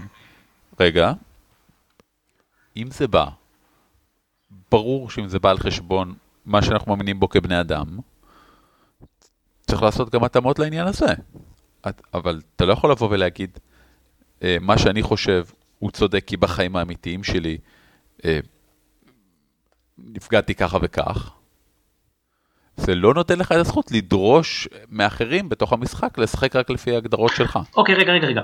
אמ, קודם כל אני, אני לא מסכים איתך. העובדה שאני יושב סביב מישהו למשחק לא אומרת שאני צריך לוותר על, על האידיאולוגיה שלי, על האמונות שלי, ובוודאי לא אומרת שאני צריך למצוא פשרה בין האידיאולוגיה שלי לאידיאולוגיה שלו. אם יש שחקן שרוצה לשחק אה, אה, ברברי, שאונס את האויבות המובסות שלו, ואנחנו נתקלים, בכ... כאילו, ויש אנשים בפארטי שזה לא נוח להם, אז צריך לעשות פשרה, הוא יאנוס רק חלק מהם, לא, צריך להגיד לו תקשיב, זה לא קורה.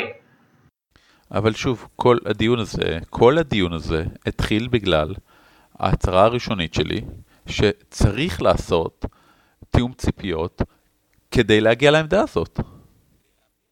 כדי להבהיר מה מקובל ומה לא מקובל בעולם המשחק. בתיאום הציפיות הזה צריך להגיד לו אתה לא יכול לאנוס נשים ואת, ואתה אחר לא יכול למנוע מהנשים לשחק הומואים אתה יכול לומר אוקיי אז אני לא רוצה שזה יהיה סביב מערכות יחסים רומנטיות אבל אתה לא יכול להגיד לא נוח לי עם זה שיש מערכות רומנטיות בין גברים זה לא עניינך וזה לא משהו שלך מותר להגיד בכלל זה it's beyond the scope של תיאום הציפיות.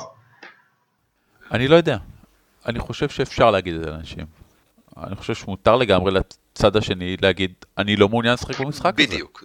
זה, זה הופך כן. להיות עניין של, אה, אם אתה רוצה להגיד את זה, סבבה, תתמודד עם התוצאות, אתה לא חלק מהשולחן הזה. ואני חושב שזה הבדל מאוד חשוב לבין, באמת, אני דיברתי מקודם על חינוך. לא כל אחד צריך או אפשר או ראוי לחנך. אה, לפעמים פשוט זה עניין של, אוקיי, המשחק הזה לא יתקיים, אנחנו ברמת בני האדם לא הגענו להסכמה, אז אין בכלל מה לדבר על רמת המשחק. אנחנו עכשיו לא נדון בשאלה של האם אפשר, כי ברור לי שכבן אדם אנחנו לא מסכימים, וחבל, אם אתה רוצה להצטרף למשחק אתה עדיין מוזמן, אני אחנך אותך, אתה תלמד הרבה יותר טוב, אתה תצא מזה בן אדם יותר טוב, פרודקטיבי לחברה, כדאי לך. אני רק רוצה לציין שבין שניכם, אה, שניכם לכאורה אומרים את אותו דבר, אבל למעשה, כשאני אמרתי את מה שאני אמרתי, אז אורי אמר, זה לגיטימי, אבל אז אתה לא תשחק, בעוד שערן אמר שהבחור השני לא ישחק, שזה מעניין, אבל לא, מאוד, לא, לא מספיק רלוונטי לדעתי. אני חושב שהשאלה פה, זו החלטה קבוצתית בסופו של דבר. זה נכון. זה לא נכון. אם אתה מגיע לקבוצה, אם אתה כשחקן מגיע לקבוצה של הומופובים, אתה לא תשחק. זה נכון. אם הומופוב מגיע לקבוצה של הומופובים, הוא לא ישחק. אני לגמרי מסכים עם זה. כן. אני חושב שפשוט הצגנו את זה אורי ואני משני הצדדים ההפוכים של אותו אה, עניין. כפי שקורה לעיתים. מה? בפודקאסט הזה? טוב, בסדר גמור, האם יש עוד נושא שאנחנו רוצים לדון עליו? אה, בעשרות, אבל לא כרגע, אני מניח. אני מוריד. בסדר גמור. אז יואב, מילות סיכום אה, אחרונות ככה, לפני שאנחנו ממשיכים לעניינים אה, אחרים. אני חייב, האמת, כמה תודות, כי כאמור, את ה... לא... אל רוב הנקודות שאמרתי לא עליתי לא לבד ולא בעצמי בשום צורה. אז אני רוצה להודות לאילי אבידן עזר, כרמל סיוון, ליהי רוטשילד, גילי כהן ארזי, אמ, עידו אדלר, ואני חושב שלא שכחתי אף אחד, אה, שכולם אה, עזרו לי מאוד ונתנו לי נקודות מאוד מעניינות, וזהו. אם ככה בוא נעבור על חלק שבו אורי ואני מדברים על חיינו באופן רלוונטי ומהותי גם לחייכם שלכם ונקרא הגמדים חופרים. גמדים חופרים! כן אורי, איך זה רלוונטי לחיים של המאזינים? בקמפיין שאני מריץ כרגע, אחד מהנחות היסוד היא שהעולם הוא מאוד uh, אה, LGBTQ friendly, על כל הקשת המגדרית הקיימת. ושוב, אנחנו משחקים פייט, וכחלק מתהליך היצירה של העיר, העולם שמשחקים בו, uh, באופן קבוצתי יוצרים את העולם הזה. ועכשיו שסיימנו את ההרפתקה השלישית שלנו, הכנסתי דמות חדשה, דבש מרכזי, לעולם, והדמות הזאת היא דמות אה, intersex. כלומר, hermaphrodite, כלומר, היא בעלת איברי מין גם גברים וגם נשים. כל האינסטלציות. שזה דבר קיים, לא המצאתי את זה. חפשו בוויקיפדיה כן. וכו'. דבר ראשון שנתקלתי בו זה שהשפה העברית היא נוראית בהקשר הזה. כל פעם שאני מדבר על הדמות הזאת, קשה לי לתאר אותה. אני לא יודע אם לפנות אליה בלשון זכר, בלשון נקבה, זה משגע אותי, פשוט. ואתה חייב, כי אין לך ברירה בעברית. כן. אין, אין אופציות אחרות. אין you. הייתי שמח להבין מה קורה עם זה בעולם האמיתי. כלומר, איך אינטרסקסים מזדהים, איך פונים אליהם, איך הם פונים לעצמם. אז קודם כל אני אציין שזה לא אה, בעיה רק של אינטרסקסים, זה בעיה של אינטרסקסים, של gender fluids, של gender fucks, של כל מי שהוא לא גבר או אישה. אמ, ויש כמות של כאלה. אמ, גם יש א-מגדריים. אה, הדרך הנהוגה לפתור את זה היא אה, לשאול את האדם שמולך, האם היית רוצה שנפנה אלייך בלשון נקבה או בלשון זכר. Uh, באיזשהו מגדר אפשר לנסח את זה אם קצת חושבים מראש בלי הפניות מגדריות גם, באיזה מגדר לפנות. ברצונכם. ברצון, עכשיו, באנגלית יש את פניית they שבעבר הייתה פניית כן. כבוד אה, לאדם כמו אה, to הצרפתי או והוא הצרפתי אני כבר לא, אני לא דובר צרפתית והיא לא ממוגדרת בפני עצמה אז זה יכול להתייחס גם כן. ליחיד לא ממוגדר בעברית כמובן שאין לנו שום דבר כזה אנשים לפעמים אומרים אני מעדיף שתפנה אליי בלשון נקבה, אני מעדיף שתפנה אליי בלשון זכר, אני מעדיפה שתערבב בין המגדרים, ואז כאילו יש שם, יש, כאילו אפשר לשמוע משפטים כמו אני יותר אוהבת כשמתייחסות אליי גם כזכר וגם כנקבה. אה, ניסיתי לעשות שם עם כמה מגדרים אבל לא היה לי מספיק פעלים להטעות שם משום מה. אה, ואז אתה כאדם מנומס מנסה לפעול לפי מה שאמרו לך. אה, ואו שאתה מצליח או שאתה לא. אבל מנומס יותר להצליח. כן, כמעט בכל דבר. הרבה יותר מנומס זה תמיד לשאול.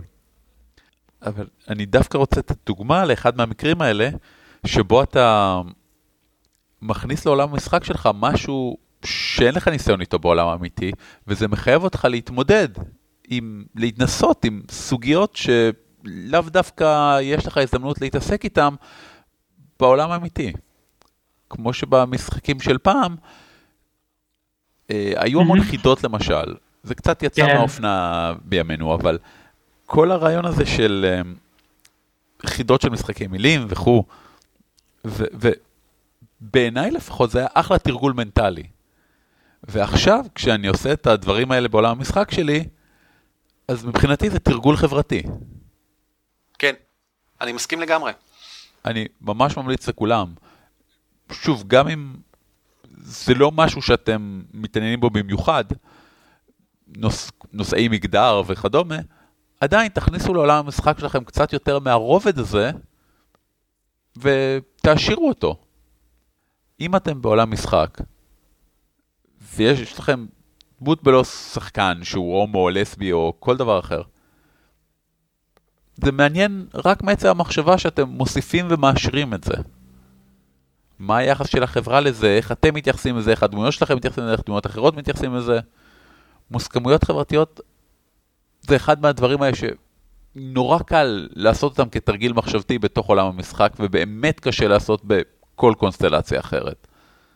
ואני אני, אני באמת מאוד אוהב את הדברים האלה, ואני באמת חושב על כל הסוויצ'ים הרציניים האלה, של עם אותו ראש עיר שהכנסתי, אמ, כרגע הוא הולך להיות ראש העיר בתוך העולם הערכה שלי, ואני כרגע מתפתה שהוא פשוט יחליף את המגדר שלו בין אירוע לאירוע.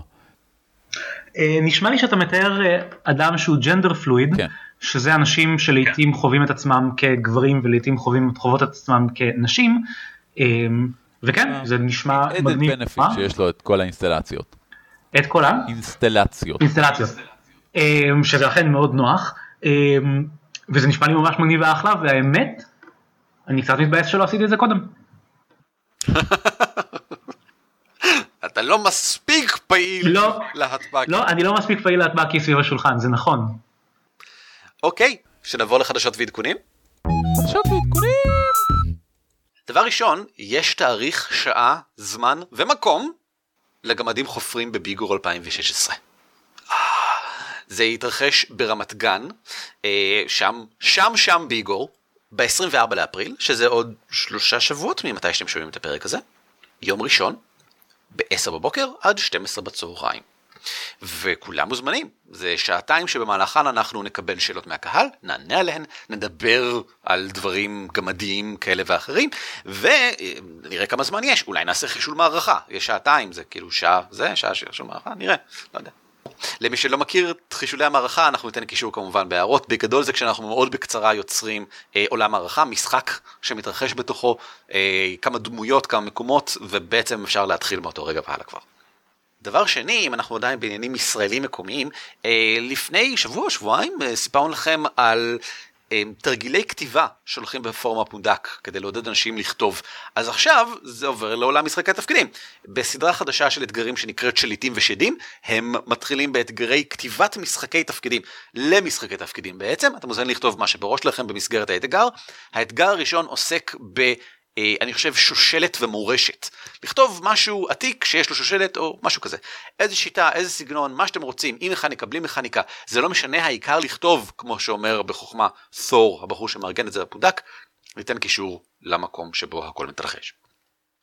שני עניינים אחרונים, אמ, לחובבי uh, צבאות אלמוניים, unknown armies, או אלה מכם ששמעו אותנו מדברים על השיטה הזאת לא מעט במהלך השנים שלנו, מהדורה שלישית יוצאת עכשיו בקיקסטארטר, ואני עוד לא החלטתי אם להשקיע או לא, אני כנראה אשקיע ברמת ה-PDFים, נראה.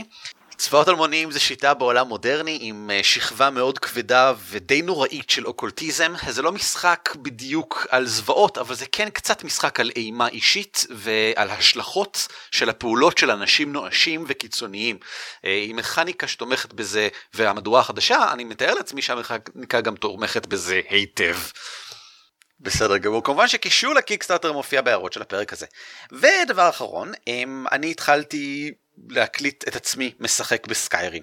אה, בסדרה שנקראת נורד הורג את סקיירים. נכון, ממש כך. אה, זה באנגלית כי אני עושה את זה לקהל האנגלי וכי. כשאני מדבר באנגלית אז יש לי מבטא איום ונורא ואני חושב שיש לזה ערך בידורי רב. ומוסיף המון לדעתי והופך את זה למשעשע אפילו אם אתה לא מכיר את סקיירים. ובגדול הפורמט הוא שאני משחק את סקיירים אבל הפעם באופן הפוך מכפי שאני תמיד משחק משחקי תפקידים. אני לא סנייפר קוסם אלכימאי מדהימה שמגיעה מרחוק אני תמיד משחק אישה במשחקי תפקידים כי זה יותר מעניין. אמ, אם כבר אנחנו מדברים על נושא הפרק הזה. אמ, אלא במקום זה אני אשחק בחור גדול עם נשק גדול ושריון גדול ואם מישהו לא מצא חן בעיניו או מתחצף אליו אז הוא מרביץ אותו והורג אותו גם אם זה דבש בעיר גם אם זה שומר הוא ייזרק לכלא הוא יעשה לעצמו צרות הוא יאבד דברים. אני אעשה לודים רק כשאני מת כל מיני דברים נוראים שכאלה וזה פשוט מעניין אותי לראות איך המשחק יגיב כי סקיירים אמור לשרוד את צורת ההתנהגות המזעזעת הזאתי ואני רוצה ליהנות ממנה זה נראה לי מעניין אני רוצה לראות איך זה עובד אם כבר מדברים על להתנסות מסביב לשולחן המשחק אז פעם זה בסקיירי. בסדר גמור אה, יואב אדליסט שופט עליון בדימוס תודה רבה לך שהצטרפת אלינו. בשמחה רבה תודה שהזמנתם אותי. אה, ואנחנו צריכים להביא אותך שוב פעם לפרק עתידי לא דיברנו על זה הפעם שנביא אותך לפרק על נשים אבל גם כשיהיו נשים. אני לגמרי בעד. בסדר גמור. למי שרוצה לראות עוד מיואב, יש לנו את צריח הברקת, יואב השתתף שם כשחקן בשני הצריחים, בצריח השני הוא עשה את זה בדרג מלא של פולניה זקנה, זה היה יוצא מן הכלל, וזהו, תודה לך אורי שהשתתפת בפרק הזה, ותודה לי שהשתתפתי בפרק הזה גם, אני אומר, בשמי אני אומר. תודה לכם. ולהתראות. על כתפי גמדים משותף ברישיון שיתוף ייחוס זהה Creative Commons 3. המייל שלנו הוא גמדים את roleplay.co.il והאתר שלנו בדוורבס.org.il. ניתן למצוא אותנו גם בטוויטר, פייסבוק וגוגל פלוס.